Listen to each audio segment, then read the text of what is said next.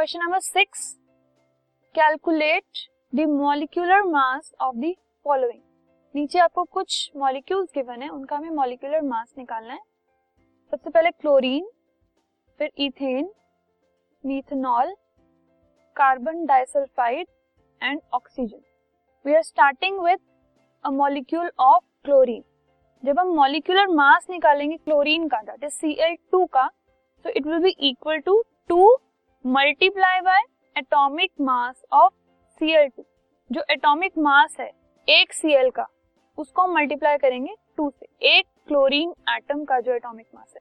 तो एक chlorine atom का एटॉमिक मास है 35.5 उसको हम टू से मल्टीप्लाई करेंगे। क्यों? क्योंकि Cl2 है। दो क्लोरीन एटम्स मिलकर एक क्लोरीन मॉलिक्यूल बना रहे सो मल्टीप्लाई करने पे हमारे पास आया 71 यूनिट तो 71 यूनिट है एक क्लोरीन मॉलिक्यूल का मतलब Cl2 का मॉलिक्यूलर मास सिमिलरली अगर हम इथेन का मॉलिक्यूलर मास देखें इट है C2H6 दो कार्बन सिक्स हाइड्रोजन तो ये होगा atomic mass of two carbon दो कार्बन का जो एटॉमिक मास होता है plus atomic mass of six hydrogen atoms so दो कार्बन का एटॉमिक मास क्या होगा? टू मल्टीप्लाई बाय एक कार्बन का atomic mass six hydrogen atoms का एटॉमिक मास होगा six multiply by one hydrogen का atomic mass which is twenty four plus six that is thirty अब अगर हम मीथेनॉल का देखें C H three O H so इसमें एटॉमिक मासेस ऐड होंगे पहले एक कार्बन का थ्री हाइड्रोजन एटम्स का एच थ्री की वजह से, एक ऑक्सीजन एटम का और एक हाइड्रोजन एटम का, ठीक है?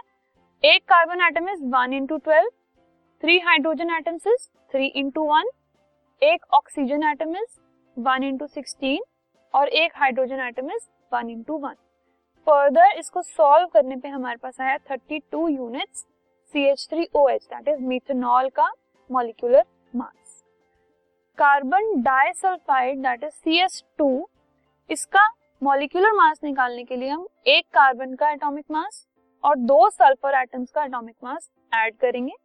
एक कार्बन का हो गया वन मल्टीप्लाई बाय ट्वेल्व और दो सल्फ़र एटम्स का हो गया two multiply by thirty two which is twelve plus sixty four seventy six unit तो सी एस टू का मॉलिक्यूलर मास है seventy six unit now oxygen O two oxygen molecule का निकालना है. सो so, दो ऑक्सीजन एटम का atomic mass को हम मल्टीप्लाई कर देंगे देख लेंगे. तो वो क्या होगा? एक ऑक्सीजन का है sixteen multiply by two which is 32 unit तो इस तरीके से हम मॉलिक्यूलर मासेस निकालते हैं। जितने भी एटम्स किसी मॉलिक्यूल में होते हैं, उनके इंडिविजुअल एटॉमिक मासेस को ऐड कर देते हैं। तो इस पूरे मॉलिक्यूल मॉलिक्यूल का जो मॉलिक्यूलर मास है, वो आ जाता है by adding the individual atomic masses of all the atoms involve